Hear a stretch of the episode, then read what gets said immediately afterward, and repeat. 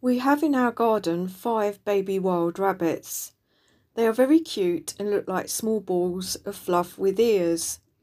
And they live in the field next door, but come into our garden to eat the new grass. Unfortunately, that is not all they like to eat.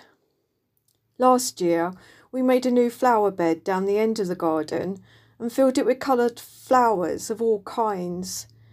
It was a labour of love and we stood back after it was finished, feeling very pleased with ourselves. The next morning, we went to look at the flowers, only to find that they had all been eaten by the rabbits. Apparently, succulent new plants and flowers make wonderful rabbit food. Rather than give up, we went and got some more plants and put wire around them, only to find the next day that the rabbits had burrowed under the wire and had again eaten the plants.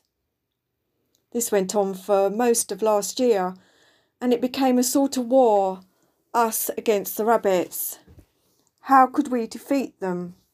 We toyed with the ideas of getting a dog, a feral cat, even shooting them. Such was our rage at the rabbits. Then I read something written by the former Archbishop of Canterbury, Rowan Williams, which talked about gardening only working if we learn the ins and outs of the world we belong to. He says, We have all heard the horror stories of projects that have failed because no one bothered to work out the balance of the natural environment before introducing a new element that threatened the whole ecology of a region. In other words, we needed to find a way to work with the rabbits instead of against them so we gave up with the flower bed and planted trees and shrubs that were more robust and rabbit proof. The trees and shrubs are giving us a wonderful show of blossom this spring and attracting more birds into the garden.